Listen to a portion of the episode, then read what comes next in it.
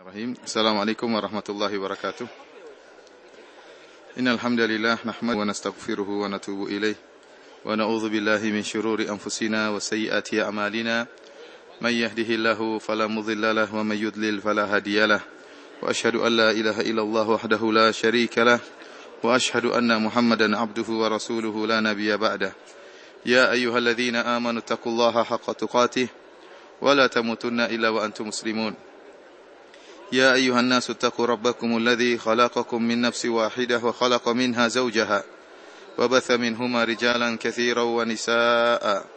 واتقوا الله الذي تساءلون به والأرحام. إن الله كان عليكم رقيبا. يا أيها الذين آمنوا اتقوا الله وقولوا قولا سديدا. يصلح لكم أعمالكم ويغفر لكم ذنوبكم. ومن يطع الله ورسوله فقد فاز فوزا عظيما. أما بعد فإن أصدق الحديث كتاب الله وخير الهدى هدى محمد صلى الله عليه وسلم وشر الأمور محدثاتها وكل محدثة بدعة وكل بدعة ضلالة وكل ضلالة في النار Para hadirin yang dirahmati oleh Allah Subhanahu wa taala, alhamdulillah pada malam hari ini Allah Subhanahu wa taala masih memberikan kita kesempatan untuk bisa beribadah kepada Allah Subhanahu wa taala selain kita bisa melaksanakan salat maghrib secara berjamaah di Masjid Nabawi Alhamdulillah pada malam hari ini Allah masih mempertemukan kita di majelis ilmu yang semoga diberkahi oleh Allah Subhanahu wa taala. Dan kita tahu bahwasanya menuntut ilmu merupakan kewajiban sebagaimana sabda Nabi sallallahu alaihi wasallam, "Talabul ilmi faridatun ala kulli muslim." Menuntut ilmu itu hukumnya wajib bagi setiap muslim. Bahkan Allah Subhanahu wa taala menyiapkan banyak pahala kepada orang yang menuntut ilmu. Hadis yang masyhur tatkala Nabi sallallahu alaihi wasallam bersabda, "Man salaka tariqan yaltamisu fihi ilman, sahalallahu lahu bihi tariqan ilal jannah." Barang siapa yang menempuh suatu jalan dalam rangka untuk menuntut ilmu, maka Allah akan mudahkan jalannya menuju surga. Sebagian ulama mengatakan, jalan apa pun yang kita tempuh untuk beribadah kepada Allah Subhanahu wa taala, maka akan mengantarkan kita kepada surga apa kita berjalan untuk umrah, apa kita berjalan untuk haji, apa kita berjalan untuk solat berjamaah, apa kita berjalan untuk membayar zakat, seluruh jalan yang kita tempuh untuk beribadah kepada Allah akan mengantarkan kepada surga. Akan tapi dalam hadis ini, Nabi Shallallahu Alaihi Wasallam mengkhususkan penyebutan barang siapa yang menempuh jalan untuk menuntut ilmu. Oleh karenanya para ulama menjelaskan menempuh jalan untuk menuntut ilmu merupakan jalan termudah untuk meraih surga. Kenapa? Karena dengan ilmu tersebut, ya, maka akan buka cakrawala jalan-jalan kebajikan. Pintu-pintu kebaikan akan dia mengetahui dari ilmu tersebut. Pintu-pintu kesesatan untuk dia hindari akan dia ketahui dengan menuntut ilmu tersebut. Dan ibadahnya akan lebih diterima oleh Allah Subhanahu wa taala tatkala dibangun di atas ilmu. Oleh karenanya Nabi sallallahu alaihi wasallam mengkhususkan penyebutan man salaka tariqan yaltamisu ilman. Barang siapa yang menempuh satu jalan dalam rangka untuk menuntut ilmu, Rasulullah SAW tidak menyebutkan dalam rangka ibadah-ibadah yang lain, mengkhususkan penyebutan menuntut ilmu, karena menuntut ilmu merupakan jalan termudah untuk meraih surga. Kemudian di antara faedah dari menuntut ilmu, kelanjutan dari hadis tersebut, faedah yang sangat memberi harapan kepada kita, yaitu orang yang menuntut ilmu, kemudian dia memiliki ilmu, akan dimohonkan ampunan, maghfirah dari Allah Subhanahu wa taala oleh seluruh makhluk di bumi. Kata Allah Subhanahu wa taala, kata Nabi sallallahu alaihi wasallam, "Wa innal alim la yastaghfiru lahu man fis samawati wa man fil ard hatta al-hitan fil bahr." Sungguhnya orang yang berilmu, sungguh-sungguh seluruh yang ada di langit yang ada di bumi, seluruh yang ada di langit dan ada yang di bumi akan mohonkan ampunan baginya. Sampai-sampai ikan di lautan pun akan mohonkan ampunan baginya. Oleh karenanya para hadirin, ingatlah bahwasanya menuntut ilmu juga merupakan ibadah. Sampai-sampai Al-Imam Syafi'i rahimahullah mengatakan, "Thalabul ilmi khairun min salatin nafilah." Menuntut ilmu lebih baik daripada salat sunnah, kata Al-Imam Syafi'i rahimahullah. Karena ilmu merupakan pondasi dasar dalam beribadah dan akan bukakan cakrawala seorang hamba untuk mengenal jalan-jalan kebaikan untuk dia masuki, pintu-pintu kebaikan untuk dia buka dan untuk mengenal pintu-pintu keburukan untuk dia tutup dan untuk dia jauhi. Pada kesempatan yang berbahagia ini, kita akan melanjutkan kajian kita seperti biasa, yaitu tafsir dari Juz Amma. Dan kemarin, Alhamdulillah, kita selesai dari tafsir surat Al-Bayyinah.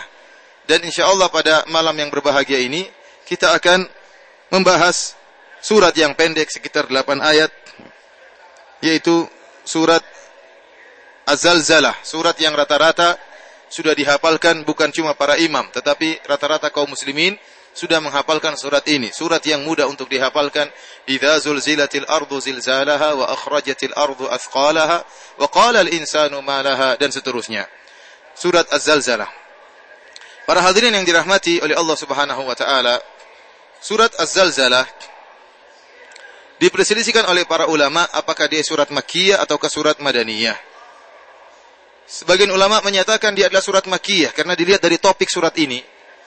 Topik atau maudhu pembahasan dari surat ini isinya tentang ahwal yaumil qiyamah, tentang kedahsyatan hari kiamat, tentang digoncangnya di bumi, kemudian mengeluarkan isi perutnya, kemudian manusia akhirnya terbelah apa terbagi menjadi dua, ada yang masuk neraka dan ada yang masuk surga.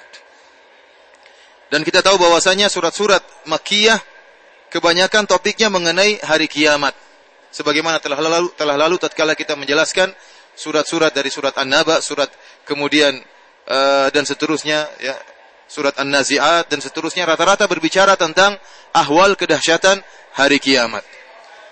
Namun jumhur ulama menyatakan bahwasanya surat Madaniyah ya. Mereka menyatakan bahwasanya surat Az-Zalzalah surat Madaniyah diturunkan tatkala Nabi sallallahu alaihi wasallam sudah berada di kota Madinah setelah berhijrah dari Mekah menuju kota Madinah. Adapun topik dari surat ini sebagaimana tadi telah saya isyaratkan berbicara tentang hari kiamat, bahwasanya bumi akan digoncangkan oleh Allah dengan sedahsyat-dahsyatnya. Kemudian bumi akan mengeluarkan isi perutnya. Kemudian orang-orang akhirnya kaget tatkala melihat kejadian tersebut dan mereka berkata, "Wa qala al-insanu ma laha?" Apa yang telah terjadi dengan bumi ini?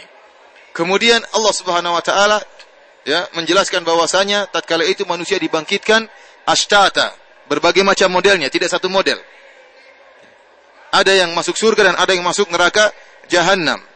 Kemudian setelah itu di akhir ayat Allah Subhanahu wa taala menjelaskan bagaimana cara masuk surga dan bagaimana cara masuk neraka. Ya, "Fama ya'mal mithqala dzarratin khairan yarah wa man ya'mal mithqala dzarratin syarran yarah." Kalau ingin masuk surga beramal soleh. Karena amal soleh sedikit apa pun akan diberikan jalan oleh Allah Subhanahu wa taala. Kalau ingin masuk neraka jahanam beramal keburukan. Dan ingatlah bahwasanya amalan keburukan sekecil apa pun akan diberi ganjaran oleh Allah Subhanahu wa taala. Ini topik dari surat Az-Zalzalah. Berbicara tentang adanya hari kebangkitan, adanya hari pembalasan. Dan kita tahu bahwasanya beriman kepada hari akhirat, beriman tentang hari pembalasan merupakan pendorong yang sangat kuat bagi seorang untuk semangat beramal soleh. Dan merupakan pendorong yang sangat kuat yang mencegah orang untuk meninggalkan kemaksiatan. Kenapa? Karena dia tahu bahwasanya segala kebaikan yang dia lakukan sekecil apa pun akan ada balasannya. Dan dia pun yakin bahwasanya sekecil apa pun keburukan yang dia lakukan akan ada balasannya. Oleh karenanya Nabi SAW sering menggandengkan antara, antara keimanan kepada Allah dan keimanan kepada hari akhirat. Kata Nabi SAW, Man kana yu'minu billahi wal yaumil akhir. Barang siapa yang beriman kepada Allah dan hari akhirat, falyakul khairan aw liyasmut. Hendaknya dia berbicara yang baik atau dia diam. Dan tidak mungkin ada orang bisa mengatur lisannya, tidak berbicara dengan baik. Kecuali kalau dia berbicara, dia berbicara yang baik. Kalau enggak dia diam, kecuali orang yang beriman dengan hari akhirat. Yang yakin bahwasanya setiap perkataannya, setiap huruf yang dia ucapkan, dicatat oleh malaikat. Oleh karenanya para hadirin, berbicara tentang hari kiamat adalah pembahasan yang sangat penting. Dan berkaitan dengan rukun iman, yaitu al-iman bil yaumil akhir. Rukun iman yang kelima, beriman kepada hari akhirat. Adapun hubungan antara surat Az-Zalzalah dengan surat Al-Bayyinah sebagaimana kita jelaskan Al-Imam Suyuti rahimahullah menjelaskan bahwasanya tidaklah datang surat eh, setelahnya kecuali sebagai penjelasan dari surat sebelumnya. Ini hukum asal. Karena berdasarkan dari istiqra' dan tatabbu' ya dilihat bahwasanya setiap surat yang datang selalu berkaitan dengan surat sebelumnya. Kebanyakan surat demikian. Demikian juga para ulama berbicara tentang apa hubungan antara surat Az-Zalzalah dengan surat Al-Bayyinah. Mereka menjelaskan bahwasanya di akhir dari surat Al-Bayyinah Allah Subhanahu wa taala menjelaskan tentang khairul bariyah dan syarrul bariyah. Makhluk yang terburuk dan makhluk yang terbaik. Innal ladzina kafaru min ahli al-kitabi wal musyrikina fi nari jahannam khalidina fiha ulaika hum syarrul bariyah. Sungguhnya orang-orang kafir dari kalangan ahlul kitab dan orang-orang musyrikin dalam neraka jahanam kekal di dalamnya, ulaika hum syarrul bariyah. Mereka adalah makhluk yang terburuk. Kemudian Allah sebutkan tentang makhluk yang terbaik. Innal ladzina amanu wa amilus solihat ulaika hum khairul bariyah. Dan orang-orang yang beriman dan beramal soleh, mereka adalah khairul bariyah, adalah makhluk yang terbaik. Dan di surat Az-Zalzalah Allah menyebutkan juga yasdurun nasu ashtata bahwasanya di akhirat kelak di hari kiamat orang-orang akan dibangkitkan dalam berkelompok-kelompok. Farikun fil jannah wa farikun fis sa'ir. Sebagian masuk surga dan sebagian masuk neraka. Kemudian Allah Subhanahu wa taala menjelaskan bagaimana untuk bisa masuk surga dengan beramal soleh dan bagaimana bisa masuk neraka dengan beramal keburukan. Inilah hubungan yang disebutkan oleh para ulama antara surat Zalzalah dengan surat Al-Bayyinah. Para hadirin rahmati oleh Allah Subhanahu wa taala, surat Az-Zalzalah disebutkan dalam beberapa hadis. Banyak hadis-hadis yang menyebutkan tentang surat Az-Zalzalah, tetapi kebanyakan hadisnya dhaif. Di antaranya seperti barang siapa yang membaca surat Az-Zalzalah seakan-akan dia baca entah saya lupa setengah Quran atau seperempat Quran. Hadisnya hadis yang yang lemah. Namun di sana ada hadis-hadis yang sahih yang berkaitan tentang surat Az-Zalzalah. Di antaranya disebutkan Nabi Shallallahu alaihi wasallam pernah sholat subuh dengan membaca surat Az-Zalzalah. Rakaat pertama surat Az-Zalzalah, rakaat kedua surat Az-Zalzalah. Biasanya Rasulullah SAW kalau tatkala salat subuh membaca tiwal mufassal, surat Qaf, surat surat-surat yang panjang-panjang, Al-Hujurat dan seterusnya. Tetapi suatu saat Rasulullah SAW salat, ya. Rakaat pertama baca idza zulzilatil ardu zilzalaha. Rakaat kedua baca surat itu juga idza zulzilatil ardu zilzalaha. Sehingga sang perawi berkata, saya tidak tahu apakah Nabi lupa atau Nabi sengaja. Yang jelas pernah Nabi SAW baca surat Az-Zalzalah di sholat subuh rakaat pertama dan rakaat kedua sama-sama surat Az-Zalzalah. Kemudian di antara hadis yang berkaitan dengan surat Az-Zalzalah yang diriwayatkan oleh Tabrani ya, dan dihasankan atau disahihkan oleh sebagian ulama ya, bahwasanya kata dari Abdullah bin Amr bin As radhiyallahu taala anhuma beliau berkata nazalat idza zulzilatil ardu zilzalaha. Tatkala turun surat idza zulzilatil ardu zilzalaha ya kepada Nabi sallallahu alaihi wasallam tatkala itu Abu Bakar qaidun. Rasulullah Abu Bakar dalam keadaan duduk. Kemudian fabaka. Abu Bakar pun menangis tatkala mendengar ayat ini, surat ini.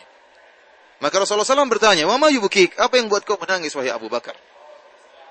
Maka Rasulullah SAW, Abu Bakar mengatakan, "Abkatni hadhi surah." Surat ini membuat saya menangis surat Idza zulzilatil ardu zilzalaha.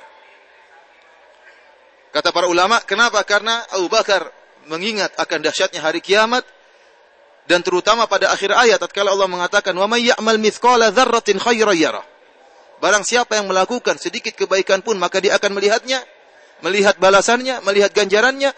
Wa may ya'mal mithqala dzarratin syarran mithqala dzarratin syarran yara. Dan barang siapa yang mengerjakan keburukan sedikit apa pun, dia akan melihat balasannya. Ini yang buat Abu Bakar radhiyallahu taala anhu menangis. Kemudian di antara hadis yang menyebutkan tentang surat Az-Zalzalah dalam Sahih Al-Bukhari, tatkala Nabi SAW berbicara dan berkata, lil khail thalatha. Bahwasanya untuk kuda ada tiga model orang. Ada seorang di rojulin ajrun, dia dapat pahala. Wali rojulin sitrun, adalah laki yang mendapatkan uh, apa namanya Allah menutup kekurangannya wa ala rajul wizrun dan ada model lelaki ketiga mendapatkan dosa. Kemudian Rasulullah SAW menjelaskan lelaki yang berkaitan dengan kuda yang mendapatkan pahala adalah lelaki yang dia mengikatkan kudanya, kemudian dia siapkan kudanya untuk berjihad di jalan Allah. Maka orang pemilik kuda ini akan mendapatkan pahala. Kemudian pemilik kuda yang mendapatkan penutupan oleh Allah Subhanahu wa taala adalah pemilik kuda yang dia merawat kudanya padahal dia dia kekurangan sehingga orang menyangka dia adalah orang yang yang memiliki uh, kelebihan namun dia memiliki kuda dan dia tidak pernah minta-minta sama orang lain. Maka Allah menjadikan dia uh, kuda tersebut ya sehingga dia uh, tidak tidak meminta-minta kepada orang lain. Yang ketiga adalah seorang yang mengikatkan kudanya, merawat kudanya dalam rangka tafakhuran, dalam rangka untuk sombong dan ria. Maka orang ini mendapatkan dosa. Maka datang seorang sahabat bertanya, "Ya Rasulullah, walil humur bagaimana dengan keledai-keledai. Apakah ada yang dapat pahala, apakah ada yang dapat dosa, apakah yang dapat sitar? Maka Nabi SAW mengatakan, Lam yanzil, ya, alayya fiha syai'un illa hadhil ayah. Kata Nabi SAW, tidak turun kepadaku satu ayat pun tentang keledai-keledai kecuali ayat ini. Wa may ya'mal mithqala dzarratin khairan yarah wa may ya'mal mithqala dzarratin syarran yarah. Yang kata Nabi SAW, illa al-ayatul jami'atul fadzah. Dalam Sahih Bukhari Rasulullah SAW mengatakan tidak turun kepadaku tentang keledai-keledai kecuali suatu ayat yang dia jami'ah, yang dia mencakup makna yang sangat luas. Al-fadzah yaitu suatu ayat yang dia tersendiri mutafarridah ya benar-benar faridah dalam babnya artinya ayatnya ringkas tetapi maknanya sangat dalam yaitu ayat ini. Wa may ya'mal mithqala dzarratin khairan yara wa may ya'mal mithqala dzarratin syarran yara. Kata sebagian ulama, artinya apa? Ayat ini mencakup masalah masalah keledai-keledai, demikian juga keledai. Kalau digunakan untuk jalan Allah Subhanahu wa taala, sedikit pun betapapun sedikit pun manfaatnya maka pemiliknya akan dapat pahala. Dan jika keledai tersebut digunakan untuk maksiat kepada Allah Subhanahu wa taala sedikit pun maksiatnya maka akan mendapatkan dosa. Oleh karenanya Rasulullah SAW cukup menyebutkan ayat ini. Ayat ini meskipun simpel dan pendek tetapi maknanya luas. Bahkan saking luas maknanya berkaitan juga dengan keledai. Seorang yang melihara keledai maka dia bisa dapat pahala dan dia bisa dapat dosa. Oleh karenanya dalam surat ini ada ayat yang spesial yaitu akhir ayat dari surat Az-Zalzalah Wa man lam wa man ya'mal mithqala dzarratin khairan yara wa man ya'mal mithqala dzarratin. Para hadirin rahmati oleh Allah Subhanahu wa taala, kita berusaha untuk mencoba menjelaskan tafsir dari surat ini. Pertama, ayat yang pertama Allah Subhanahu wa taala berfirman, "Idza zulzilatil ardu zilzalaha." Apabila bumi digoncangkan dengan goncangan yang sangat dahsyat. Zulzila zilzal artinya hurrikat, idza hurrikatil ardu tatkala bumi digoncangkan dengan sedahsyat-dahsyatnya. Dan kegoncangan atau gempa yang terjadi pada hari kiamat kelak tidak sama dengan gempa yang ada sekarang ini. Oleh karenanya Allah Subhanahu wa taala mengingatkan akan dahsyatnya gempa bumi yang terjadi pada hari kiamat dalam surat awal dari surat Al-Hajj. Kata Allah Subhanahu wa taala ya ayuhan nasu taqu rabbakum inna zalzalata sa'ati syai'un azim. Yauma tarawnaha tadhhalu kullu murdi'atin amma arda'at wa tada'u kullu dhati hamlin hamlaha taran nasa sukara wa ma hum bisukara walakinna adzaballahi syadid. Kata Allah Subhanahu wa taala, wahai manusia, takutlah kalian kepada Allah Subhanahu wa taala. Takutlah kalian kepada Rabb kalian. Kenapa? Sesungguhnya gempa yang terjadi, kegoncangan yang terjadi pada hari kiamat sangat dahsyat kata Allah Subhanahu wa taala. Syai'un azim. Dan kalian akan menyaksikannya. Tadhalu kullu murdi'atin amma ardha. Seandainya ada seorang ibu yang sedang menyusui anaknya maka akan dia tinggalkan anaknya karena saking dahsyatnya hari tersebut. Wa tada'u hamlin hamlaha. Bahkan jika ada seorang wanita dalam keadaan mengandung maka akan keguguran sekarang saking dahsyatnya hari tersebut. Wa taran nasa wa ma hum bisukara. Akan melihat orang-orang berjalan dalam keadaan mabuk namun mereka tidak mabuk. Walakinna adzaballahi syadid akan tapi azab Allah sangat pedih pada hari tersebut. Para hadirin rahmati oleh Allah Subhanahu wa taala, terjadinya kegoncangan bumi pada hari kiamat sebagai pertanda bahwasanya akan muncul alam yang lain yaitu alam akhirat. Alam yang sekarang kita tempati, alam dunia, jangan disangka tidak ada penghujungnya, ada penghujungnya. Berbeda dengan alam akhirat, dinamakan dengan alam akhirat karena tidak ada penghujungnya. Orang-orang yang hidup dalam alam akhirat abadi. Dunia yang kita tempati sekarang ini akan mengalami perubahan sebagai pertanda akan adanya perubahan alam. Oleh karenanya, Allah Subhanahu wa taala menyebutkan dalam banyak ayat sebagaimana telah kita jelaskan di awal-awal dari surat dari juz amma. Allah hancurkan alam semesta ini. Ya, sampai Allah merubah eh, bagaimana seperti langit, Allah rubah Subhanahu wa taala. Idza sama'un fatarat, jika langit terbelah. Dalam ayat yang lain, idza sama'un syaqqat, tatkala langit dibelah. Tatkala langit terbelah, tatkala langit apa namanya? Uh, idza sama'un kushitat, tatkala langit dilepas oleh Allah Subhanahu wa taala Ya sebagaimana kulit hewan yang dicabut oleh ya tukang sembelih dicabut kulit tersebut demikian langit akan dilepaskan oleh Allah Subhanahu wa taala. Kemudian gunung berterbangan kata Allah Subhanahu wa taala wa taral jibala tahsabuha jamidatan wa hiya tamurru sahab. Engkau melihat gunung-gunung, engkau menyangka gunung-gunung tersebut tegak akan tapi pada hari kiamat kelak maka dia akan berterbangan seperti awan wa bussatil jibalu bassa fakanat haba'a mumbatha.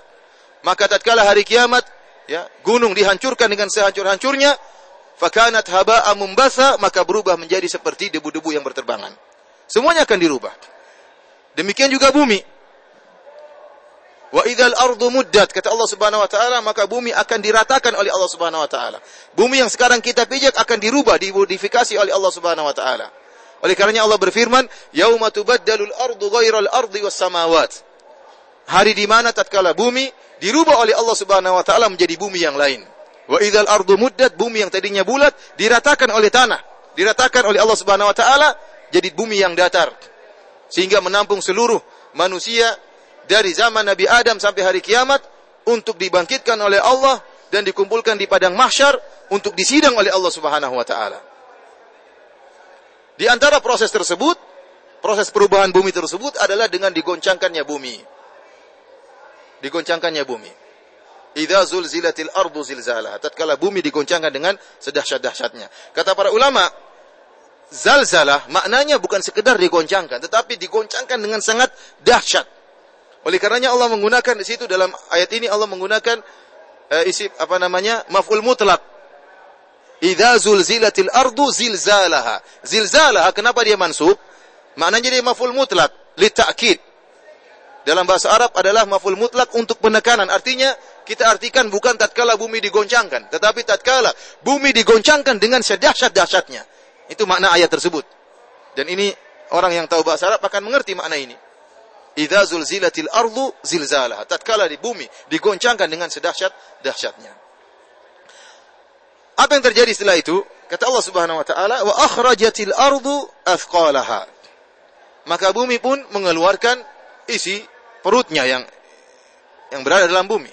Kalau kita perhatikan buku-buku tafsir, baik tafsir Ibnu Katsir atau ataupun tafsir Al-Qurtubi, tafsir Sa'di dan tafsir-tafsir yang lainnya, maka kalau kita perhatikan perkataan para salaf, untuk ayat ini kembali kepada dua penafsiran.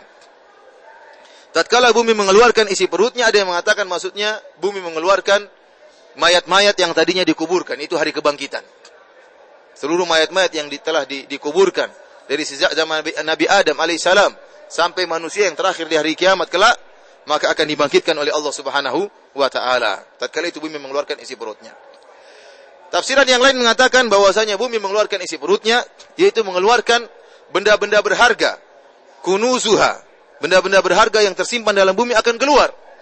Di antaranya emas, ada perak, benda-benda yang diperebutkan oleh manusia, harta dikeluarkan oleh bumi ter, ter, terhamparkan dan terlemparkan demikian. Maka orang-orang yang melihat emas dan perak tersebut dan benda-benda berharga, maka orang yang membunuh mengatakan, gara-gara ini saya telah membunuh.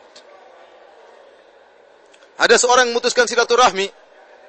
Ja'al qati' seorang pemutus silaturahmi ribut dengan orang tuanya, memutuskan silaturahmi dengan tantenya, dengan omnya, dengan kakaknya, dengan adiknya. Dia mengatakan gara-gara ini saya memutuskan silaturahmi. Gara-gara harta. Ada pencuri datang dia mengatakan li ajri hadza quti'at yadi. Gara-gara ini benda ini emas dan perak dan harta maka tangan saya dipotong. Kenapa dia mencuri? Namun tatkala itu tidak ada yang berminat dengan harta tersebut, tidak ada yang berminat. Kenapa? Karena telah tiba hari pembalasan. Yauma la yanfa'u malun wala banun. Hari di mana tidak ada manfaat harta dan anak-anak, enggak ada. Maka semua menyesal tatkala melihat mereka telah melakukan berbagai macam dosa gara-gara harta yang tidak ada nilainya tatkala hari kiamat kelak. Ini di antara tafsiran wa akhrajatil ardu athqalaha. Tatkala bumi mengeluarkan isi perutnya. Kemudian apa yang terjadi? Wa qala al-insanu ma laha. Maka manusia bertanya tatkala itu, mengapa bumi menjadi begini? Karena terjadinya hari kiamat dengan tiba-tiba. Dengan tiba-tiba. Bumi yang tadinya tenang, kokoh, tiba-tiba berguncang dengan sedas-sedasatnya. Maka orang-orang berkata, ada apa, apa yang telah terjadi? Apa yang telah terjadi? Ini sebagian tafsiran ulama. Sebagian tafsiran mengatakan bahwasanya ini perkataan diucapkan oleh orang-orang kafir yang dibangkitkan pada hari tersebut. Mereka mengatakan qalu wailana man ba'athana mim marqadina. Ha, mim marqadina. Kata dia, kata dia orang-orang kafir, celaka kita. Siapa yang bangkitkan kita dari tempat tidur kita, dari kuburan kita? Mereka tahu mereka bakalan celaka. Setelah bumi digoncang-goncangkan, mereka akan dibangkitkan oleh Allah Subhanahu wa taala untuk dikumpulkan di padang mahsyar. Adapun orang-orang yang beriman mereka mengatakan, "Hadza ma wa'adahu rahman wa sadaqal mursalun." Ini adalah janji Allah yang telah Allah janjikan dan benarlah para rasul. Ininya para hadirin yang dirahmati oleh Allah Subhanahu wa taala, manusia akan kaget tatkala melihat perubahan yang terjadi pada bumi. Dan telah kita jelaskan tadi bumi akan dihancurkan oleh Allah Subhanahu wa taala, dimodifikasi oleh Allah Subhanahu wa taala muddat wa idzal ardu muddat bumi didatarkan oleh Allah Subhanahu wa taala sebagian ahli tafsir menyatakan sebagaimana kulit kulit hewan yang di kalau kita sudah sama kemudian kita tarik akan menjadi datar la tara fiha iwajan wala amta tidak ada lembahnya tidak ada gunungnya demikianlah padang mahsyar laisa fiha ma'lamun li ahad kata Nabi sallallahu alaihi wasallam tidak ada tanda apa pun bagi seorang tanahnya datar putih tidak ada pelang-pelang tidak ada gunung tidak ada lembah, tidak ada tanda apa pun. Di, mana-mana sama rata, datar. Di situlah manusia akan dikumpulkan. Kemudian para hadirin rahmati Allah Subhanahu wa taala, Allah kemudian berfirman, "Yauma idzin tuhadditsu akhbaraha." Maka pada hari tersebut bumi akan menceritakan tentang beritanya. Ini ayat yang mengerikan para hadirin. Yang para ulama menjelaskan bahwasanya bumi pada hari tersebut pada hari kiamat akan menjadi saksi tentang seluruh, seluruh kebaikan dan seluruh keburukan yang pernah dilakukan di atasnya. Dia akan mengatakan, "Hadza zana fauqi." Ini fulan dia telah berzina di atasku, ya Allah. Dia mengatakan si fulan telah korupsi di atasku. Si fulan telah mencuri di atasku. Si fulan telah durhaka kepada orang tuanya di atasku. Bumi menjadi saksi atas segala keburukan dan segala kebaikan. Demikian pula bumi menjadi saksi. Membela orang-orang yang soleh. Ya Allah si fulan telah solat di atasku. Ya Allah si fulan telah bersedekah di atasku. Bumi akan menjadi saksi. Dan kita tahu bahwasanya Allah Subhanahu wa taala Maha mengetahui segalanya. Tidak perlu ada pemberitahuan bumi, tidak perlu ada pemberitahuan malaikat, tidak perlu pemberitahuan yang lainnya. Tetapi Allah ingin menegakkan hujah oleh karenanya Allah menegakkan hujah dengan hujah yang kuat yang tidak bisa dielakkan lagi oleh seorang manusia. Tatkala yaumul hisab. Tatkala hari persidangan. Dan yang akan menjadi bukti sangat banyak. Di antaranya malaikat. Kiraman katibin ya'lamuna ma taf'alun. Para malaikat yang mulia yang mereka mencatat seluruh apa yang kita perbuat. Ya'lamuna ma taf'alun dan dia mengetahui apa yang kalian lakukan. Seluruh perbuatan kita dicatat oleh malaikat dicatat oleh malaikat. Ma yalfidhu min qaulin illa ladaihi raqibun atid.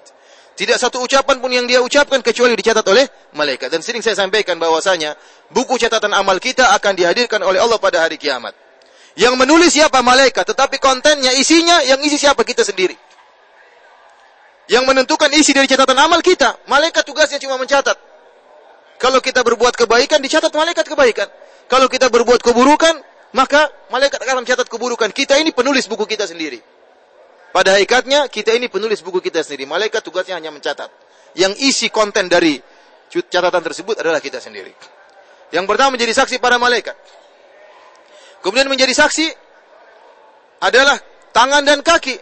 Al-yawma nakhtimu ala afwahim wa tukallimuna aydihim wa tashhadu arjuluhum bima kanu yaksibun.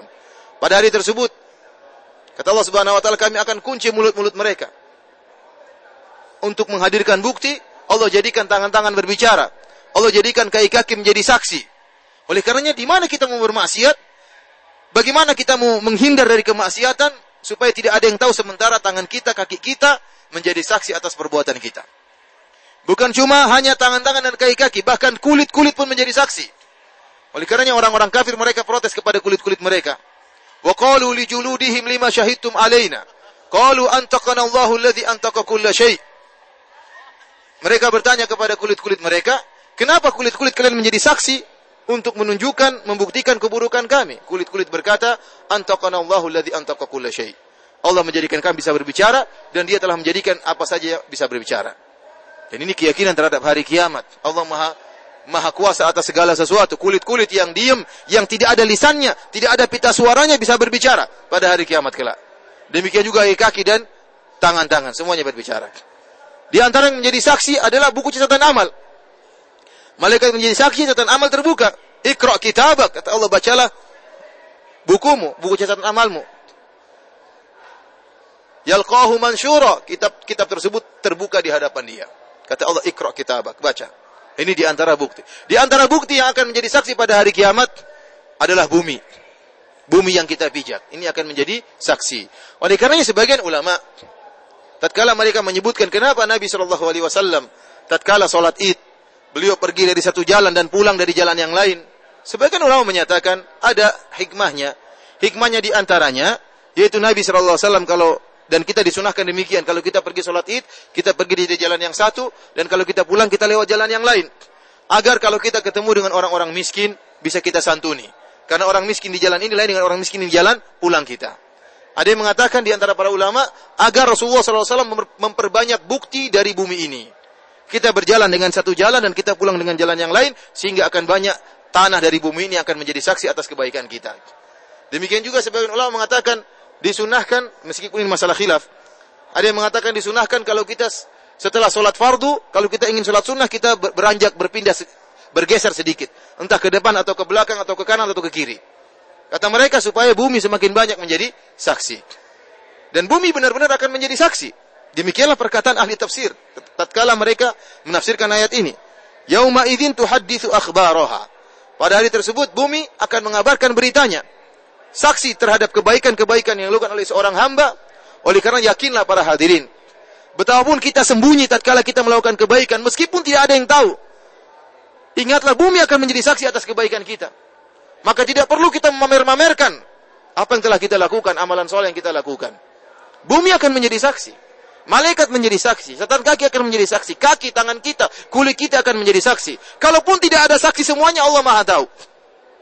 Allah maha tahu. Demikian pula sebaliknya, tatkala kita ingin melakukan kemaksiatan, pikir-pikirlah dahulu.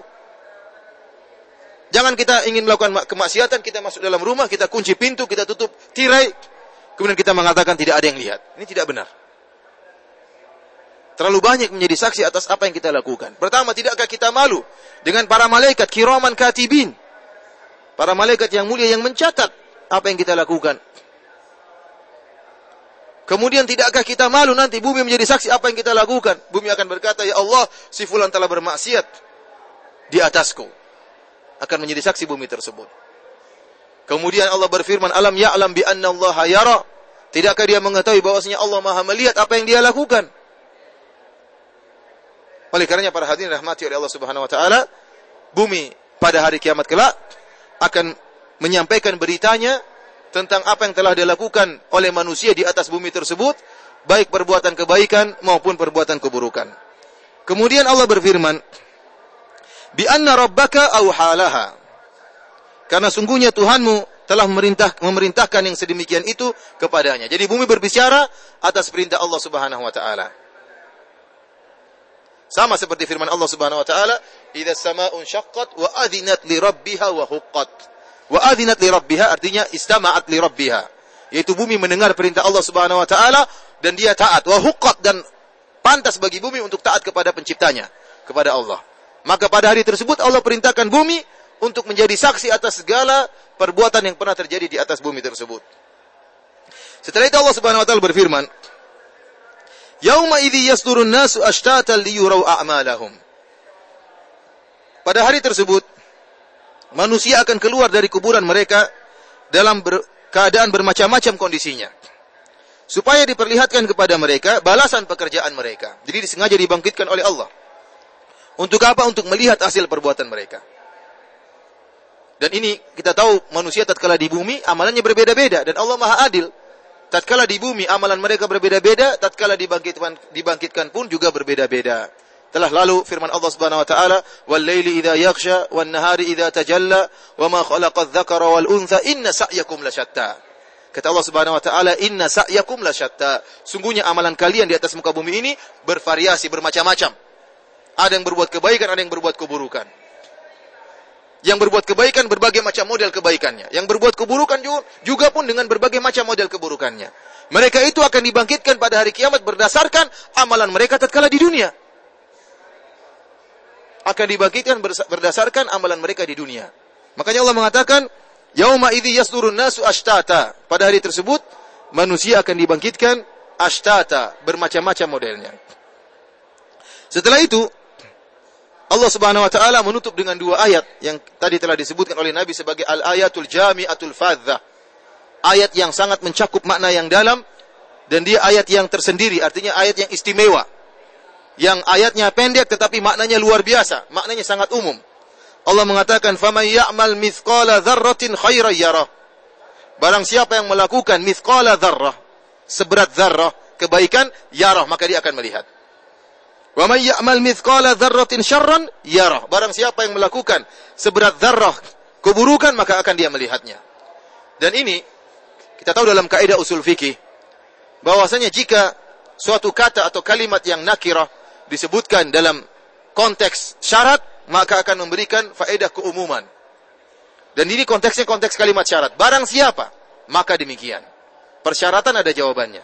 Faman ya'mal mithqala dzarratin khairan. Barang siapa yang melakukan kebaikan apa pun khairan di sini umum. Meskipun seberat zarrah, yarahu maka dia akan melihat hasilnya. Wa may ya'mal mithqala dzarratin syarran. Di sini Allah menggunakan syarran dengan nakirah, dengan tanwin. Dalam kaidah usul fikih artinya memberi keumuman. Barang siapa melakukan keburukan apa pun meskipun sebesar seberat zarrah, dia akan melihat hasilnya. Ini ayat yang saya katakan tadi, ayat yang membuat Abu Bakar radhiyallahu taala menangis. Kenapa? Karena mengingatkan kita bahwasanya tidak ada yang luput dalam Islam. Allah tidak akan meluputkan, tidak ada, tidak ada yang terlalaikan oleh Allah Subhanahu wa taala, sedikit apa pun. Dan zarrah dalam bahasa Arab ada tiga tafsiran para ulama makna zarrah. Zarrah ya artinya adalah semut kecil. Semut kecil, semut yang baru lahir yang kecil, semut aja udah kecil ya. Gimana gimana anak semut yang baru lahir? Kecilnya kayak apa? Kalau taruh di tangan kita, kita nggak ini nggak ada beratnya sama sekali. Ini disebut dengan zarah, semut apa? Kecil. Oleh karenanya dalam hadis disebutkan apa namanya? Yuhsyarul mutakabbiruna yaumal qiyamati ka'amsari dzar fi suratil rijal. Ya, atau kama qala Nabi SAW bahwasanya orang-orang yang sombong dan angkuh pada hari kiamat ya akan dibangkitkan oleh Allah pada hari kiamat kalau mereka sombong di dunia merasa besar, merasa tinggi, merasa hebat, merasa berkuasa, sombongnya luar biasa pada hari kiamat kelak dibangkitkan bentuknya manusia kecilnya seperti semut kecil. Ka'amsalidzar. Sebagai balasan atas apa yang mereka lakukan. Mereka merasa besar, merasa sombong di, di, di hari kiamat dibangkitkan kecil. Hampir-hampir diinjak oleh manusia yang dibangkitkan bersama mereka. Jadi di antara makna zar adalah semut kecil. Ini makna pertama yang disebutkan oleh para ahli tafsir. Makna yang kedua yang disebutkan oleh ahli tafsir, zar adalah seorang kalau meletakkan tangannya di debu, kemudian dia angkat. Maka sisa debu di tangannya itulah zar. Artinya sangat kecil. Sangat kecil. Penafsiran yang ketiga makna zar, kata mereka, zar adalah, atau zarrah, adalah sebagaimana di siang hari kita melihat matahari ada cahaya matahari, di sela-sela cahaya matahari ada debu-debu yang berterbangan. Atau suatu benda-benda kecil yang yang yang yang seandainya tidak ada cahaya tersebut kita nggak lihat. Tetapi dengan ada cahaya tersebut nampak ada butiran-butiran kecil di udara, itulah zar. Yang kalau kita timbang nggak ada beratnya, tidak kerasa. Kita pegang pun nggak kerasa. Artinya Allah menjelaskan bahwasanya kebaikan apa pun sekecil apa pun bahkan sampai-sampai tidak ada beratnya akan dibalas oleh Allah Subhanahu wa taala. Dan Allah Maha Adil. Dan Islam Maha Adil. Tidak ada yang terluputkan. Oleh karenanya Said bin Jubair radhiyallahu taala rahimahullah muridnya Ibnu Abbas radhiyallahu taala anhu, tatkala dia menafsirkan ayat ini dia mengatakan sebagian orang tatkala membaca firman Allah Subhanahu wa taala wa yut'imuna at'ama ala hubbihi miskina wa yatima wa asira. Di antara ciri-ciri ahli surga mereka adalah ciri-ciri mereka wa yut'imuna at'ama mereka memberikan makanan ala hubbihi padahal mereka suka dengan makanan tersebut. Kepada siapa? Miskinan wa yatiman wa asira. Mereka berikan kepada orang miskin, kepada anak yatim dan kepada orang yang sedang ditawan. Kata Allah ala hubbihi. Jadi makanan yang mereka berikan bukan makanan bekas atau makanan enggak enak, enggak. Ala hubbihi mereka suka makanan tersebut.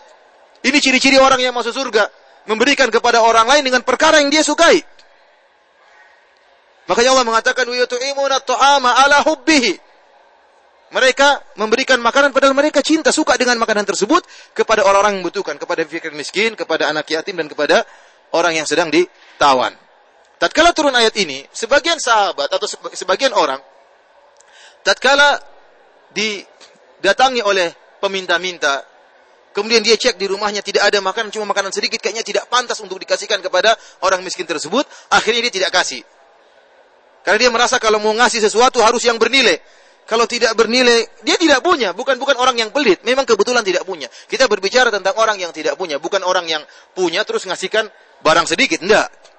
Ini berbicara tentang kaum muslimin yang mereka tidak punya dan mereka ingin bersodakoh tapi apa yang mereka miliki sepertinya tidak pantas buat para peminta-minta tersebut. Maka turunlah firman Allah ini. Wa may ya'mal mithqala dzarratin khairan yarah. Barang siapa yang melakukan kebajikan sedikit apa pun, dia akan lihat hasilnya. Oleh karenanya Rasulullah SAW berkata, tidak mesti barang yang banyak. Kalau kita nggak punya, jangan kita paksakan. Yang sedikit itu jangan kita juga apa namanya kita tahan, jangan kasihkan meskipun sedikit. Makanya Nabi SAW mengatakan, ittaqun nara walau bisyakit tamrah. Hendaknya kalian takut kepada Allah dan jauhkanlah diri kalian dari neraka jahanam meskipun dengan sepenggal korma. Rasulullah SAW tidak mengatakan bitamratin wahidah dengan sebutir korma tidak. Bisyikit tamra itu sebagian dari korma. Semampunya apa yang kalian miliki kasih. Yang penting ada sodako yang diberikan. Yang penting ada amal soleh yang dilakukan. Rasulullah SAW mengatakan, La tahkiranna minal ma'rufi syai'an walau antalqa bi akhika biwajhin talq. Janganlah kalian meremehkan kebajikan apa pun meskipun kalian bertemu dengan saudara dengan wajah ceria, dengan wajah senyum. Ini juga pahala. Antum kira antum senyum sama orang tidak ada pahalanya? Ada pahalanya. Dan malaikat akan menunjukkan catatan amalan tersebut. Tidak ada yang luput dari catatan Allah Subhanahu wa taala, tidak ada. Yang catat malaikat. Bukan sekretaris manusia yang yang kecil-kecil nggak kelihatan, yang besar-besar baru kelihatan. Yang catat malaikat. Karenanya para hadirin rahmati oleh Allah Subhanahu wa taala, yakinlah kebajikan sedikit apa pun yang kita lakukan, sedekah sedikit apa pun yang kita lakukan, salat apa pun yang kita lakukan, ah, dicatat oleh Allah dan akan kita lihat hasilnya. Kita bantu orang lain meskipun tidak ada yang tahu apa yang kita lakukan? Kita sedekah kepada fakir miskin meskipun hanya sedikit. Meskipun tidak ada yang tahu, Allah Maha tahu. Karenanya jangan pernah meremehkan, jangan pernah meremehkan kebajikan meskipun sedikit apa pun. Bukankah gunung tidak tersusun kecuali dari debu-debu atau dari pasir, kemudian lama-lama menjadi gunung? Kalau tidak ada pasir yang pertama, maka tidak akan menjadi gunung. Demikian pula gunung-gunung kebaikan tidak mungkin terjadi kecuali dengan berbagai macam kebaikan-kebaikan yang kita lakukan. Dan yang paling utama adalah niat yang tulus. Betapa banyak sebagaimana perkataan Ibnu Mubarak, rubba amalin saghirin tu'azzimuhun niyyah. Betapa banyak amalan yang kecil jadi besar karena niat yang tulus. Karena niat yang tulus. Kita senyum sama orang, senyumnya karena Allah. Ya, bukan karena pingin apa? Ada keperluan baru senyum-senyum. Gak ada keperluan gak senyum-senyum. Ini. Beli barang juga senyum-senyum sama pedagang. Kenapa? Supaya dikasih murah. Ini apa-apa, ini enggak enggak enggak, enggak jadi. Tapi kita berusaha senyum karena Allah, senyum karena Allah. Ya akhi sebagian orang salaman saja sombong. Orang sebagian assalamualaikum, dia kadang salam tidak melihat orangnya. Dicuekin tidak dilihat. Kenapa tidak salam melihat orangnya? Kenapa kita tidak tahan tangannya? Bukankah kalau kita tahan tangannya berbagai macam dosa berguguran? Assalamualaikum ya, ya, ya dicuekin sama yang beri salam. Sementara yang beri salam begitu semangat, Assalamualaikum. Ya, ya Waalaikumsalam. Kadang beri salam nggak lihat, Assalamualaikum, nggak ngelihat. Ini gimana seperti ini? Kenapa dia sampai begitu? Karena keangkuhan. Tidakkah dia tahu jika dia senyum kepada saudaranya dapat pahala di sisi Allah Subhanahu wa taala?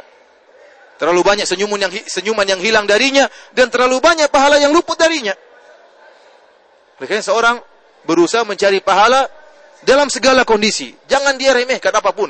Mau dia senyum, mau dia jabat tangan, mau dia bertutur kata yang baik. Wal kalimatu thayyibatu sadaqah. Kata Nabi SAW, tutur kata yang baik sedekah. Apa saja, sar, apa saja kesempatan untuk beramal soleh, kita beramal. Sedikit apa pun jangan kita pernah lalaikan. Para hadirin rahmati oleh Allah Subhanahu wa taala. Kemudian Allah Subhanahu wa taala berfirman, "Wa may ya'mal mithqala dzarratin syarran yarah." Barang siapa yang melakukan keburukan sedikit apa pun, maka akan dia lihat hasilnya. Sebagian salah mengatakan, sebagian orang menyangka bahwa yang akan diadab oleh Allah hanyalah dosa-dosa yang besar.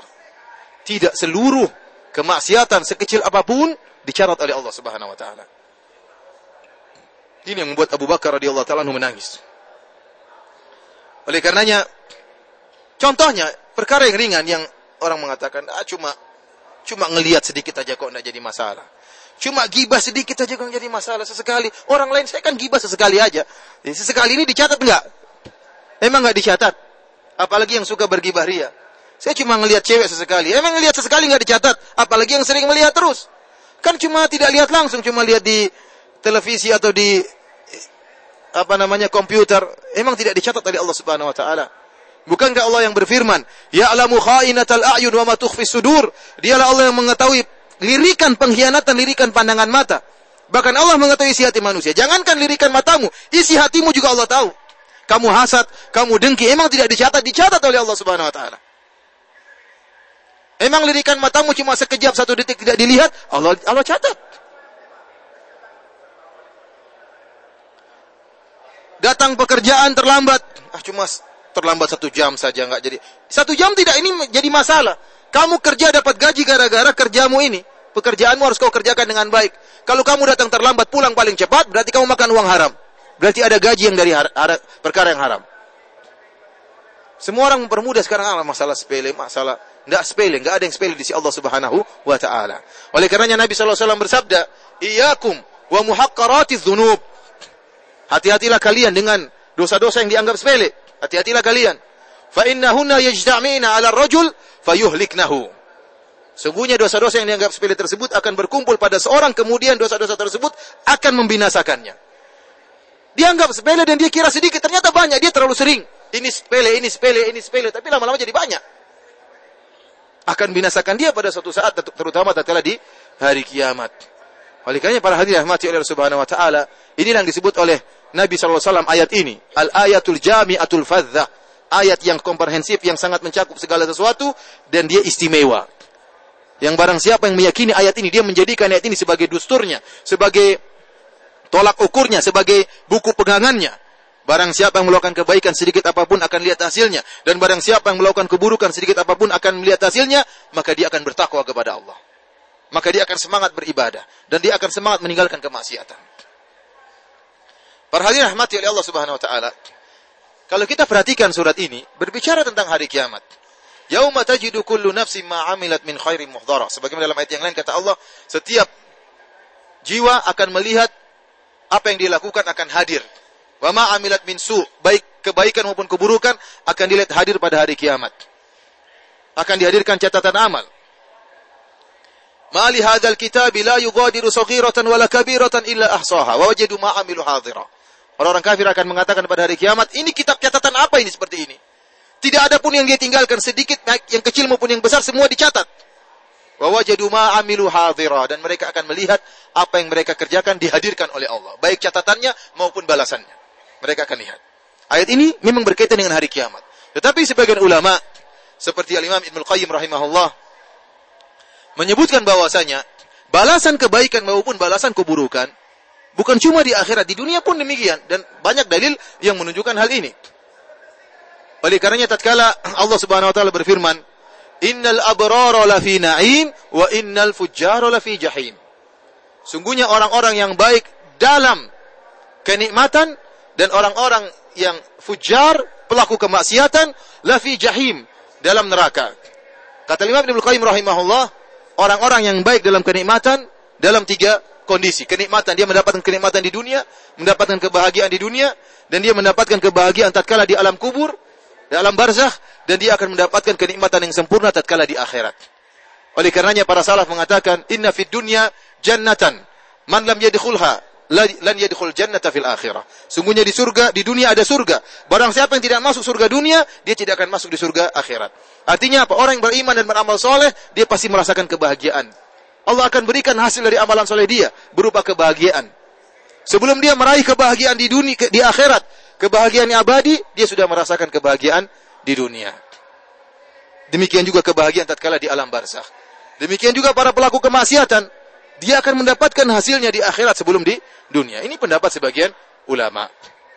Oleh karenanya, seorang muslim tatkala melakukan kemaksiatan, apa pun kemaksiatannya, maka dia akan melihat asarnya dia akan melihat dampaknya.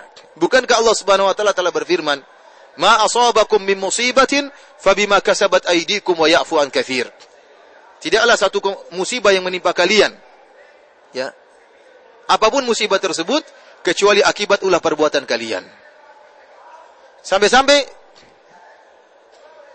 Rasulullah SAW menyebutkan tidaklah menimpa seorang muslim apa pun min hazanin wala ghammin kesedihan maupun kuda gundah gulana wala wasabin wala nasabin apakah keletihan maupun sakit semuanya akan menjadi penghapus dosa.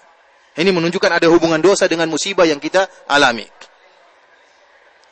Diriwayatkan bahwasanya Abu Bakar radhiyallahu taala anhu tatkala membaca firman Allah Subhanahu wa taala, "Laisa bi amaniyikum wala amani ahli alkitab, may ya'mal su'an yujza bih." Pahala itu bukan dalam angan-angan kalian dan juga bukan di, menurut angan-angan ahlul kitab. May ya'mal su'an yujza bihi. Barang siapa yang melakukan keburukan, maka akan dibalas oleh Allah Subhanahu wa taala. Maka Abu Bakar radhiyallahu taala anhu berkata, "Ya Rasulullah, kulla syai'an, kulla syai'in amilnahu." Nujiza bihi, ya Rasulullah, apakah setiap keburukan yang kita lakukan akan kita dibalas di akhirat kelak? Ini mengerikan. Tidak ada ampunan pasti dibalas. Maka Rasulullah SAW menjawab, Ghafarallahu laka ya Abu Bakrin. Semoga Allah mengampuni engkau wahai, wahai Abu Bakar. Alasta tamrat, bukankah kau sakit wahai Abu Bakar? Alasta tahzan, bukankah kau pernah sedih wahai Abu Bakar? Alasta tusibuka la'wa, bukankah kau distimpa dengan kesulitan-kesulitan hidup? Kata Abu Bakar, bala ya Rasulullah. Iya, saya merasakan itu semua. Kata Rasulullah SAW, inilah balasan yang Allah berikan di dunia. Artinya apa? Ada hubungan antara kemaksiatan dengan kesedihan, kekundagulanaan, ya, kesulitan yang kita hadapi. Pasti ada pengaruhnya. Akan tapi pengaruh yang sempurna di akhirat sebagaimana firman Allah Subhanahu wa taala, "Wa may ya'mal mithqala dzarratin khairan yarah." Barang siapa yang melakukan sedikit pun kebajikan, maka dia akan lihat hasilnya di akhirat. Di dunia juga ada dampaknya, tetapi akhirat adalah tempat pembalasan yang sempurna. Wa may ya'mal mithqala dzarratin syarran yarah. Dan barang siapa yang melakukan keburukan sedikit apa pun, maka dia akan lihat hasilnya. Di dunia ada hasilnya, ada dampaknya, tetapi dampak yang sempurna adalah di akhirat. Demikianlah para hadirin rahmati oleh Allah Subhanahu wa taala kajian kita tentang tafsir dari surat Az-Zalzalah.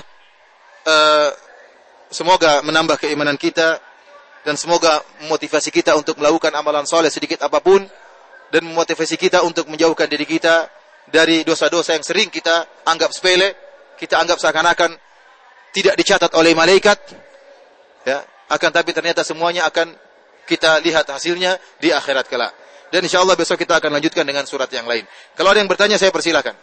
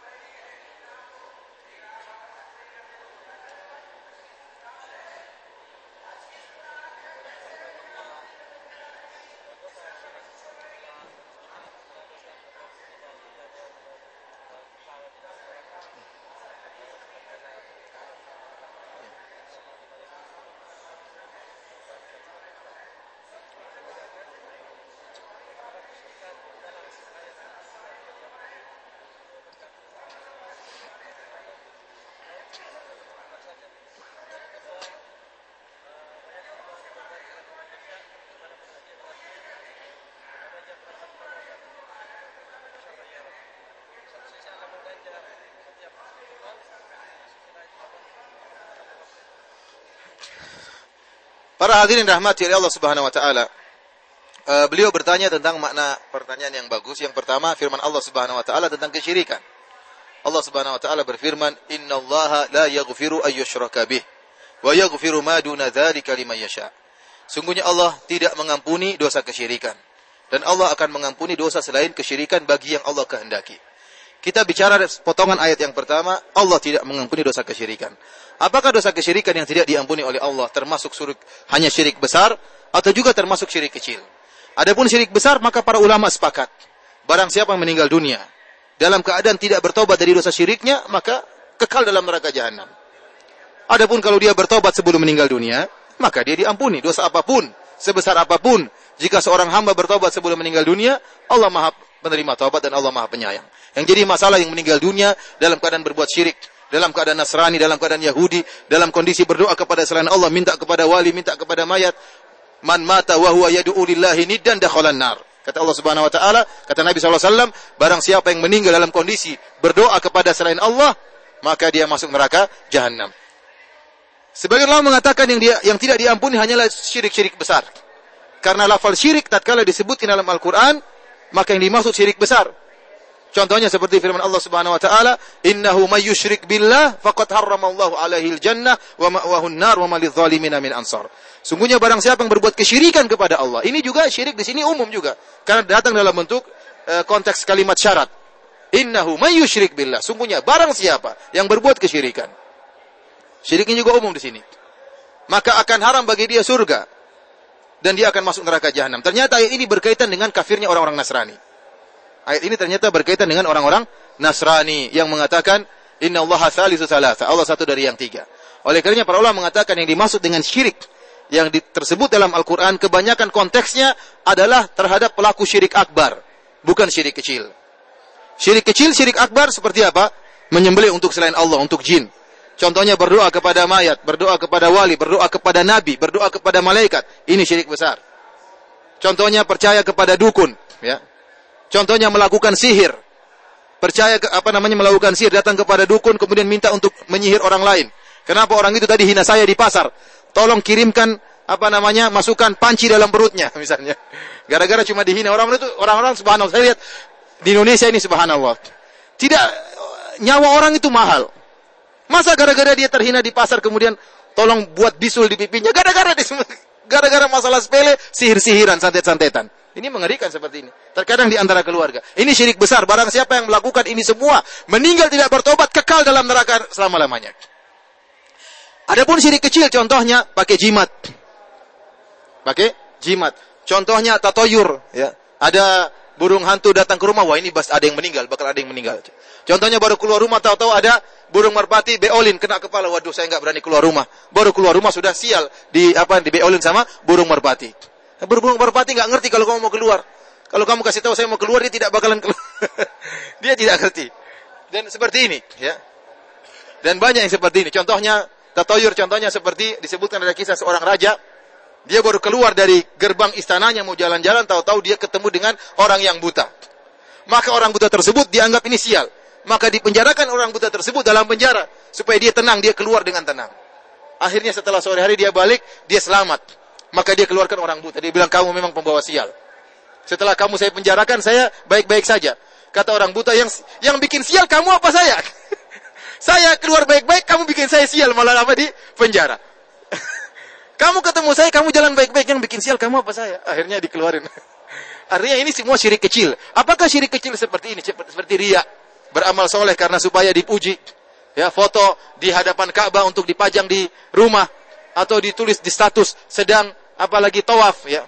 Sedang ini, sedang anu, sedang umrah supaya orang tahu semua dia sedang umrah. Alhamdulillah umrah yang ketujuh ya. Lalu umrah yang ketujuh dalam satu safar pula balik. Sudah bukan tujuh kali umrah bolak balik orang pikir uh sudah tujuh kali umrah uangnya banyak. Padahal tidak. Padahal itu bolak balik tiap hari umrah tiga kali. Sudah umrah yang ketujuh. Ini ria pamer. Ini semua syirik kecil. Apakah diampuni oleh Allah? Ada dua pendapat di kalangan para ulama. Pendapat yang pertama mengatakan diampuni. Dia termasuk dalam seperti dosa-dosa yang lainnya. Yang tidak diampuni cuma syirik besar. Pendapat yang kedua tidak diampuni. Maksudnya tidak diampuni bagaimana? Bukan dia kekal dalam neraka maksudnya. Maksudnya dia tetap akan diletakkan di timbangan keburukan untuk dibandingkan dengan timbangan kebaikan. Paham? Bukan tidak diampuni maksudnya jadi kekal dalam neraka tidak, tetapi harus tetap diletakkan dalam timbangan keburukan. Paham maksudnya? Maksudnya demikian. Oleh karenanya kita berusaha menghindari dosa-dosa terutama dosa kesyirikan baik syirik besar maupun uh, syirik kecil. Pertanyaan yang kedua adalah bagaimana kaitannya dengan firman Allah wa yaghfiru ma duna dzalika liman yasha. Dan Allah mengampuni dosa-dosa selain syirik bagi orang yang kehendaki. Dengan firman Allah Subhanahu wa taala wa may ya'mal mithqala dzarratin syarran yara. Barang siapa yang melakukan sedikit keburukan pun maka dia akan lihat hasilnya. Kita katakan bahwasanya dosa-dosa selain kesyirikan Allah bisa ampuni bisa tidak. Dan dalil-dalil menunjukkan ada yang Allah ampuni dan dalil-dalil juga menunjukkan ada yang tidak Allah ampuni. Ada yang masuk neraka dan ada yang Allah ampuni. Kita berbicara tentang Allah, orang yang Allah ampuni. Orang yang orang Allah yang orang ampuni ini Bukankah Allah mengatakan dalam ayat yang tadi, barang siapa melakukan keburukan sedikit pun akan dia melihat hasilnya? Kenapa di sini Allah ampuni? Kita katakan Allah ampuni dia karena ada sebab kebaikan yang dia lakukan. Jadi dia diampuni pun karena sebab kebaikan yang pernah dia lakukan. Jadi tetap tidak jadi masalah dalam ayat ini. Artinya ada sebab kebaikan yang dilakukan menjadikan Allah mengampuni keburukan-keburukannya. Paham? Ada lagi yang bertanya? Iya. Sini, Pak.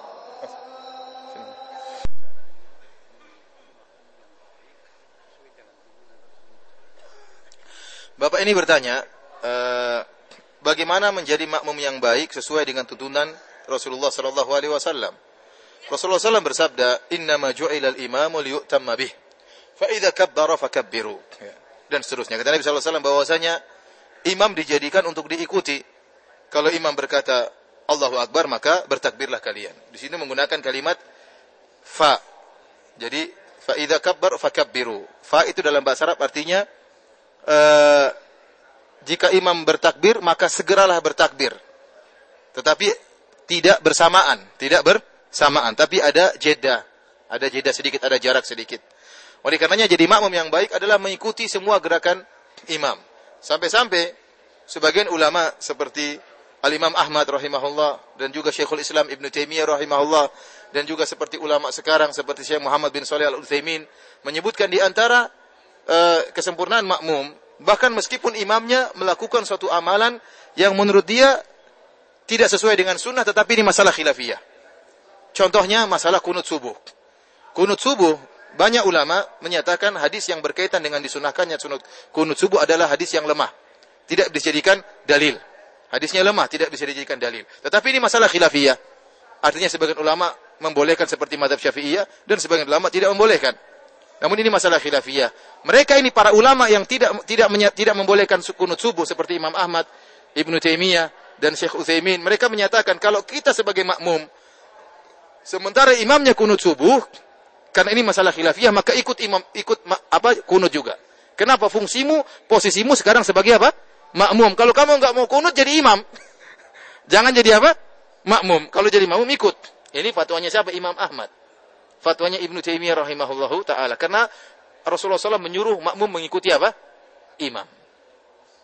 Berbeda kalau imam melakukan suatu kesalahan yang disepakati kesalahan. Contohnya, sudah rakaat keempat, semua sepakat rakaat keempat, sholat duhur. Dia naik rakaat kelima, jangan ikuti, duduk aja, tunggu dia turun lagi. Karena ini kesalahan yang disepakati, paham? Bukan masalah khilafiyah. Orang tahu rakaat kelima tidak boleh. Maka dia tetap nekat. Subhanallah, dia nekat saja. Subhanallah, dia suruh, jangan ikut. Duduk aja, biar dia turun sendiri lagi nanti. Karena kita tahu sudah rakaat keempat, jangan kita tambah rakaat kelima. Ini kesalahan yang jelas-jelas salah. Adapun kalau masalah khilafiyah, di antara kesempurnaan mengikuti imam, kita ikuti imam tersebut. Saya ingatkan kepada para hadirin, ya, oleh karenanya, jangan sampai menyelisih imam. Contohnya, saudara-saudara kita dari madhab syafi'iyah yang sholat di Masjid Haram atau Masjid Nabawi. Tatkala sholat subuh, imamnya tidak kunut, dia kunut sendiri. Ini ini menyelisih imam seperti ini. Siapa yang bilang kunut subuh wajib? Tidak wajib. Kunut subuh hanya hukumnya apa? Cuma sun, sunnah. Bagi yang berpendapat sunnahnya. Eh, kalau imamnya tidak kunut juga sah sholat. Maka jangan bikin kunut sendiri keluar dari imam. Ini tidak boleh. Contohnya lagi, mendahului imam. Ini di antara ke, ke semangatnya tapi semangat membabi buta tanpa tanpa disertai dengan ilmu. Imamnya baru Allahu Akbar dia sudah sujud di luar, imamnya baru mau sujud. Dia di luar terus. Saking imamnya di luar terus. Kalau imam mau bergerak dia sudah di luar, imam mau bergerak dia di luar. Tapi akhirnya kenapa dia pun akhirnya kalah? Kenapa dia mau salam harus tunggu imam salam dulu? Jadi percuma dia menang di luar nanti terakhirnya kalah. Sejak awal kalah saja, kamu kan sebagai makmum bukan imam. Kalau kamu jadi imam, ya kamu di luar, kamu jadi makmum ngikutin. Kalau jadi di luar imam berarti bukan ngikutin. Tidak boleh seperti ini. Ini tidak diperbolehkan. Di antara juga terlalu terlambat. Ini pun tidak boleh. Tidak boleh terlambat, terlalu terlambat dari imam. Imamnya sudah Allahu Akbar. Dia masih sujud lama, sekali lagi khusyuk berdoa. Ini nggak benar seperti ini. Harus segera. Harus segera. Tidak diperbolehkan. Sampai-sampai seperti Syekhul Islam Taimiyah menyebut ke dalam majmu fatawa. Masalah duduk istirahat ini ada masalah khilaf. Duduk istirahat. Maka seorang berusaha mengetahui imamnya ini duduknya duduk. Kalau dari rakaat eh, bangun dari sujud kedua, kemudian Eh, misalnya dari rakaat pertama bangun ke rakaat kedua, apakah tatkala bangun ke rakaat kedua hendak berdiri dia sujud sujud duduk istirahat atau tidak? Kalau ternyata imamnya tidak duduk istirahat, usahakan langsung berdiri tidak duduk istirahat. Sehingga tidak terlalu terlambat dari imam. Jadi kalau imamnya tidak duduk istirahat, jangan kita duduk istirahat. Karena ini ada jeda waktu. Artinya apa? Para ulama berusaha supaya benar-benar mengikuti imam dengan sebaik-baiknya. Jangan kecepatan, jangan juga terlalu terlambat. Ada sebagian orang saking khusyuknya, imam sudah dia masih baca terus. Imam sudah baru dia cepat-cepat segera. Ini seperti apa? Ini tidak jadi makmum. Kalau kamu ingin sholat sepuas-puasnya, sholat sendiri nanti. Pas sholat sunnah, sholat malam, silakan sepuas-puasnya. Jadi menjadi makmum yang baik adalah menjadi pengikut yang baik, tidak terlalu terlambat, tidak terlalu tercepat-cepat, tetapi serasi dengan imam-imam Allahu Akbar, dia Allahu Akbar. Sami Allah liman hamidah, Rabbana walakal hamdu. Jangan terlambat dan jangan terlalu kecepatan. Ada lagi yang bertanya?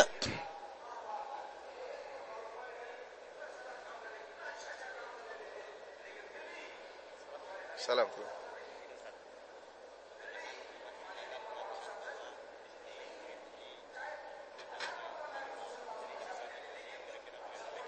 Uh, kata beliau, kebanyakan orang mengatakan di sini mengikuti madhabnya Imam Ahmad bin Hambal. Kalau begitu nggak usah diikuti.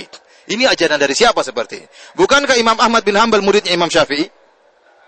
Bukannya Imam, bukankah Imam Ahmad bin Hambal muridnya Imam Syafi'i dan para imam tidak pernah mengajarkan ta'assub fanatik dalam dengan mazhabnya enggak ada. Imam Syafi'i saja pendapatnya berubah. Tatkala beliau di Baghdad, beliau punya fatwa. Tatkala beliau pergi ke Mesir, ada namanya qaul qadim dan qaulul jadid, berubah fatwa beliau. Tidak ada yang maksum kecuali Rasulullah sallallahu alaihi. Dan para imam tidak pernah menyuruh kalau kamu ikut mazhab saya tidak boleh ikut pendapat yang lain. Enggak pernah di oleh para imam. Buktinya siapa? Imam Malik punya murid namanya Imam Syafi'i. Imam Malik tidak pernah mengajarkan Syafi'i untuk ikut total sama Imam Malik. Buktinya Imam Syafi'i bikin madhab sendiri menjadi si gurunya. Imam Syafi'i punya murid namanya Ahmad bin Hambal. Imam Syafi'i tidak pernah nyuruh Ahmad bin Hambal untuk mengikuti total Imam Syafi'i. Nggak boleh keluar dari madhabku. Akhirnya apa? Imam Ahmad bikin madhab sendiri. Karena dia merasa ada kesalahan mungkin gurunya. Dia punya pendapat yang lain. Oleh karenanya, fanatik buta ini bermadhab tidak jadi masalah. Yang jadi masalah fanatik buta. Menolak dalil yang penting imam ngomong gini, saya tidak boleh keluarin, nggak pernah diajarkan oleh oleh para imam. Kata Imam Malik rahimahullah, "Kullun yu'khadhu min qawlihi wa yurad illa sahib hadzal qabr." Seluruh orang boleh perkataannya diambil dan boleh dibuang, boleh ditolak kecuali Nabi sallallahu alaihi wasallam. Oleh karena orang yang mengatakan tidak boleh kita ikuti uh, imam di sini uh, tidak boleh kita ikuti di sini karena di sini mazhabnya Ahmad bin Hambal, kita bilang orang-orang Arab Saudi mazhabnya memang Ahmad bin Hambal tapi mereka tidak fanatik. Buktinya saya belajar di Jami'ah Islamiyah, Universitas Islam Madinah, kita belajar empat mazhab. Nah, tidak pernah fanatik sama mazhab Hambali. Meskipun guru-gurunya banyak mazhab Hambali, namun kita tidak pernah diajar kefanatikan. Kita membaca belajar empat mazhab sekaligus. Mazhab Syafi'i, mazhab Hambali, mazhab Hanafi, mazhab Syafi'i. Kalau mana yang lebih kuat dalilnya kita ikuti. Bermazhab boleh, yang tidak boleh adalah ber, berfanatik. Nah, kalau dia tidak mau ikuti orang-orang Saudi, kemudian dia mau sholat di mana? Masjid Haram mau sholat sama siapa imamnya? mau bikin imam sendiri di situ? Ya, mau nyaingi Syekh Sudais, mau nyaingi Syekh Syuraim, jadi imam sendiri di situ. Ya tahu diri lah, tahu diri. Sampai-sampai ada yang mau tawaf. Mau tawaf karena madhab Syafi'i rahimahullahu taala Imam Syafi'i kalau menyentuh wanita batal. Akhirnya mereka bingung, kira mau tawaf gimana nanti bakalan kesentuh wanita. Ya udah kita berniat. Aku berniat untuk merubah madhabku dari madhab Syafi'i menjadi madhab Imam Ahmad. Sementara, sementara doang katanya. Setelah setelah tawaf keluar lagi dari madhab. Ini nggak pernah diajarkan oleh Imam Syafi'i. Sebutkan satu imam saja dari madhab Syafi'i yang pernah mengajarkan cara berpikir seperti ini. Oleh karenanya para hadirin jadi masalah kita ribut-ribut itu gara-gara fanatik. Kalau orang tidak fanatik tidak akan ribut. Yang jadi masalah fanatik ini jadi masalah. Sudah ada dalil yang jelas tidak boleh. Pokoknya kalau kamu madhab syafi'i, solatmu harus madhab syafi'i total. Matimu juga madhab syafi'i. Makanmu madhab syafi'i, minummu madhab. Ini dari mana seperti ini? Dari mana? Siapa yang pernah mengajarkan demikian? Mana perkataan Imam Syafi'i pernah mengatakan demikian? Enggak ada. Ini karangan orang-orang yang fanatik mazhab dan di, ma, fanatik mazhab tercela. Sampai-sampai ada fatwa dahulu dari mazhab Hanafi kalau nggak salah. Lelaki Hanafi, perempuan Hanafi tidak boleh nikah sama lelaki Syafi'i. Tapi kalau lelaki Hanafi boleh nikah sama perempuan Syafi'i dikiaskan dengan ahlul kitab. Sampai ada fatwa seperti itu. Ini kira fanatik yang berlebihan sehingga terjadi apa? Pertikaian di antara kaum muslimin. Semuanya mazhab ahlus sunnah. Madhab Hanafi, madhab yang paling tua, madhab ahlu sunnah, setelahnya datang madhab Maliki, madhab ahlu sunnah, setelahnya madhab Syafi'i, madhab ahlu sunnah, dan setelahnya madhab Imam Ahmad, madhab ahlu sunnah. Dan mereka ya, di, apa, saling mendoakan di antara mereka. Bagaimana mereka mau, ber, mau berperang di antara mereka? Wong Malik gurunya Syafi'i, Syafi'i gurunya Imam Ahmad. Mereka satu perguruan. Hanya saja timbul perbedaan-perbedaan isyihad dalam berbagai beberapa macam permasalahan. Demikianlah para hadirin rahmati Allah Subhanahu wa taala kajian kita. Semoga bermanfaat. Assalamualaikum warahmatullahi wabarakatuh.